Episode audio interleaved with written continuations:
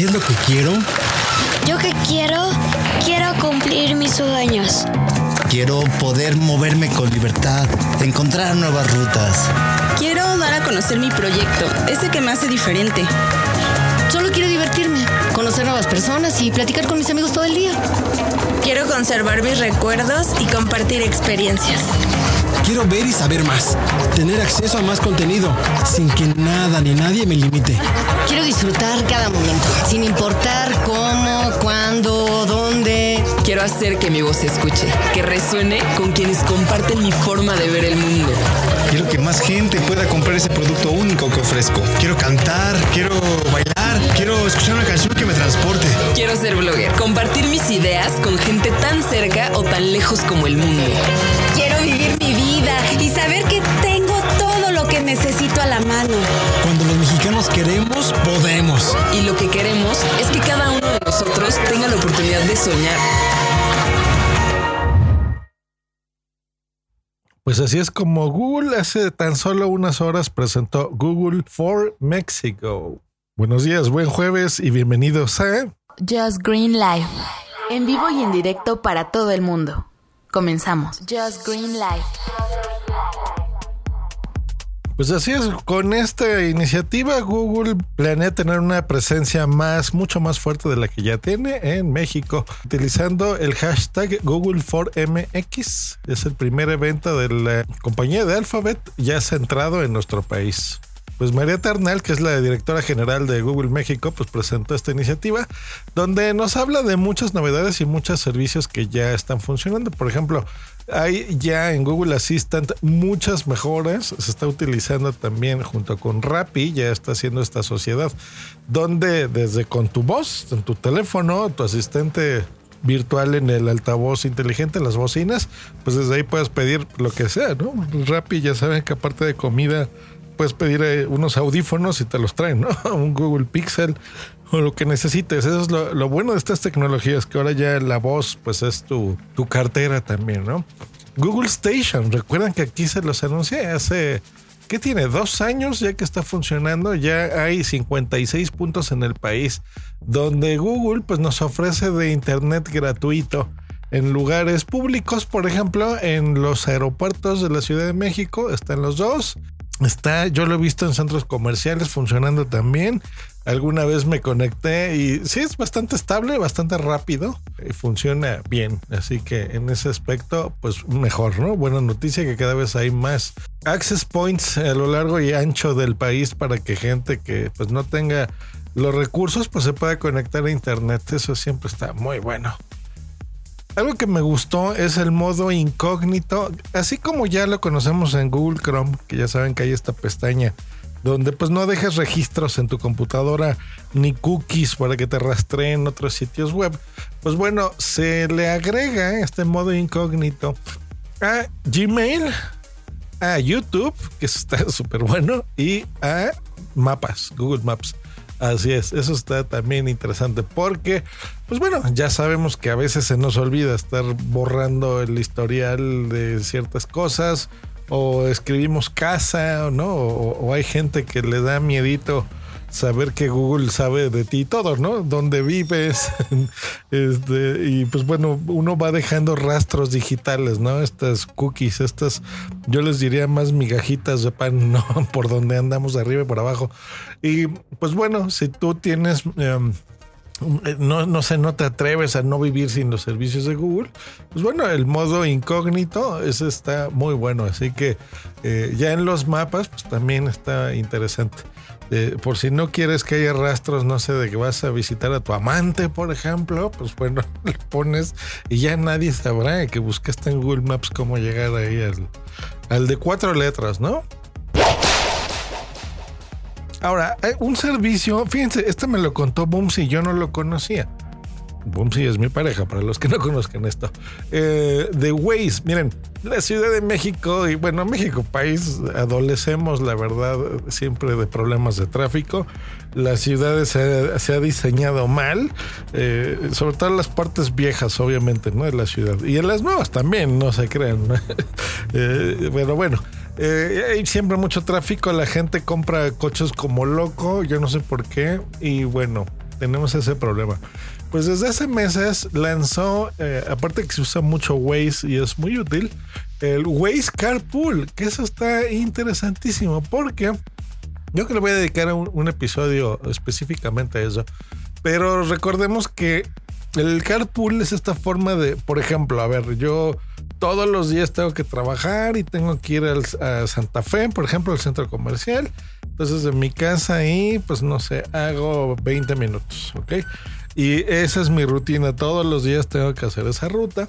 Y hay personas que hacen la misma ruta, que son mis vecinos o, o viven algunas colonias más adelante de mí. Eh, Colonias le decimos a los barrios en otros países. Eso es aquí en la Ciudad de México. Entonces, alguna colonia que tal vez esté adelantito de mí. Eh, y esa persona pues tiene los mismos horarios que yo.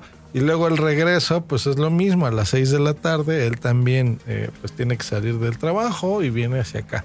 La idea es que eh, no es que hagas precisamente negocio, sino que te ayudes con los gastos. Entonces, a lo mejor si un Uber te va a cobrar este, 10 dólares diarios de ida y 10 dólares de regreso, pues con esto a lo mejor tú le vas a cobrar solamente 2 dólares en lugar de 10 la, ida y el regreso, ¿no? Por ejemplo, porque pues es lo que te vas a gastar de gasolina.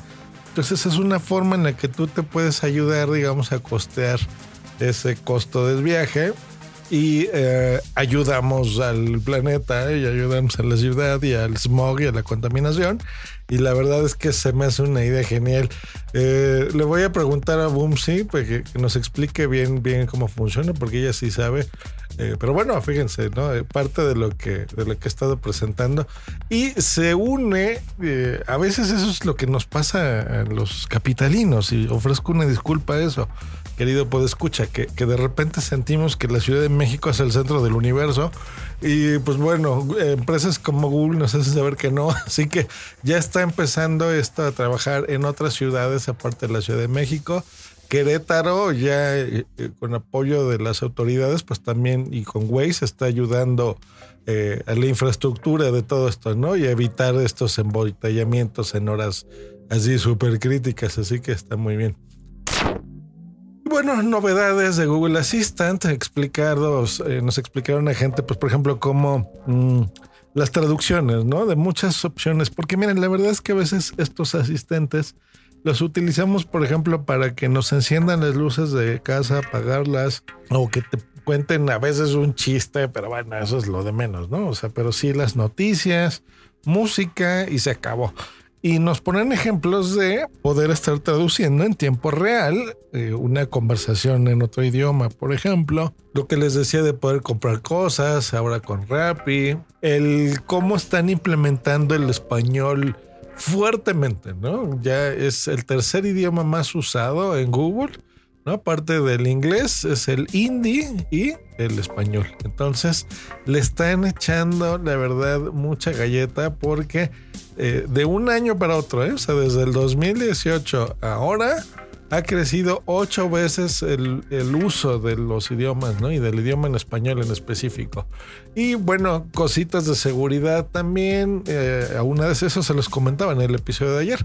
Por ejemplo, del el 911 y de Locatel.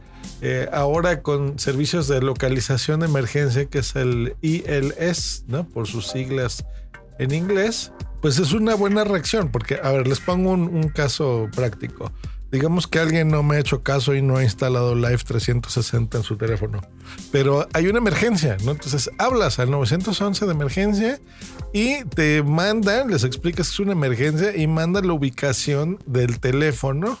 Incluso a pesar de no tener datos en el teléfono, ¿ok? O sea, si a lo mejor está desconectado el 3G o no tiene datos o lo que sea, pues bueno, incluso con la tecnología LS de Google, pues te pueden encontrar rápido. Sí entiendo, miren, eh, entiendo, hay, hay personas hay amigos que, que incluso han dejado de utilizar servicios de Google porque se sienten demasiado mm, observados. Sí, no digo que no, pero mm, mira, a veces es por un tema comercial más que otra cosa, o sea, es simplemente por ofrecerte... eh, anuncios más acordes a lo que tú estás buscando. Y eso ya lo sabemos, ¿no? Eso inició con las cookies casi al mismo tiempo que la internet nació, ¿no? Buscamos un colchón y de repente pues en todos lados y en Instagram y en Facebook y en mi correo y bla, bla, bla, pues estamos viendo infestado cosas de colchones, ¿no? Yo lo veo más como algo que te ayuda, la verdad, más, más como un beneficio que algo difícil, ¿no? Porque, bueno, ves, empiezas a ver ofertas y cosas por el estilo. Entonces, creo yo que la, la, tecnología en ese aspecto sí es invasiva, no voy a decir que no, pero la verdad es que te ayuda de alguna forma no, no, no sé, no las siento este, malas de empresas malévolas. Claro, o sea, ellos tienen que ganar lana, se llevan un porcentaje y a mí me la hacen ahorrar, ¿no? O sea, es, es un dando, dando, es simbiótico esto, así que nos ayudamos entre todos.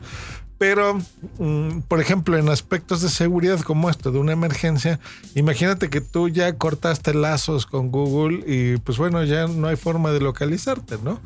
Por, por este tipo de tecnologías y cosas de súper interés, por ejemplo, para, no sé, eh, la cultura. Eso también lo, explicaron ayer, ¿no? Con Google Arts and Culture, en donde se hicieron una eh, sociedad con Slim, con el Museo Sumaya, con el Museo de Antropología también, de Historia en donde pues, se preserva digitalmente el acervo cultural. Nuestro patrimonio cultural de México, en este caso, bueno, eso está en distintos países también, pero bueno, estamos hablando de Google for México, en donde, eh, perdón, está en inglés, eh, cuando, cuando las palabras están en inglés no las puedes traducir, es Google for México. Bueno, ahí eh, pues está la obra de nuestros grandes artistas digitalizada en una forma este, muy profesional. Y no solo eso, sino que te lo presentan. Les recomiendo mucho que bajen esa aplicación, Google Arts and Culture, Culture, para que eh, puedas eh, explorar muchos museos, por supuesto. Eso está re bien, porque habemos personas que a pesar de que nos encanta viajar, pues tampoco se puede, ¿verdad? Así todo el tiempo ni las 24 horas del día. O hay lugares en los que a lo mejor eh, no vas a poder ir nunca en la vida y lo sabes, pero te gustaría visitarlos de alguna forma. Pues bueno, puedes hacer estas visitas virtuales. Así que, pues, gente fuera de nosotros, ya saben, eh, instálelo y podrás visitar ciudades que ya están digitales, como la Ciudad de México, Mérida, Monterrey, Guadalajara y otras que ahí van, ¿no? Les están ya digitalizando todas las eh, los museos y las obras más importantes. Este año nos comentaron que están trabajando en Tuxtla Gutiérrez, en Chiapas, Veracruz, Oaxaca, Querétaro y León, así que esas ciudades, pues bueno, estarán ya digitalizadas también para, para disfrute de la humanidad. Y con esto, básicamente, María Internal eh, se despide de nosotros y pues nos hace la invitación ¿no? de, difundir el Google for México, que la verdad está interesante, está bien. Hay, hay eh, mucho empleo para quien lo busque. Eso es algo que me gusta de Google también. Em, y pues vivimos en un mundo ya digital. Ya antes era el futuro de las cosas. Ahora, pues bueno, es, es nuestro presente y es nuestra historia también. Entonces, son tiempos excitantes de ver vivir en estas épocas. Eh, me gusta mucho y me gusta mucho poderlo compartir en este podcast a todos ustedes. Nos escuchamos la próxima aquí en Josh Green Live. Y recuerden visitar los cursos de podcasting que van bien, están interesantes. Me están haciendo recordar muchas cosas. Estoy intentando ir en orden de todo a todo, la música que puedes usar en tu podcast, sí o no, qué portadas, ese va a salir la semana que entra, por ejemplo, qué portadas y dónde poderlas hacer, eh, te recomendamos hacer, qué nombre es el más adecuado para tu podcast, aparte de las reseñas obvias de hardware, de mixers, de interfaces, de micrófonos, etc, etc. La verdad es que está quedando interesante. Gracias por su escucha. Hasta luego. Bye. Bye. Bye.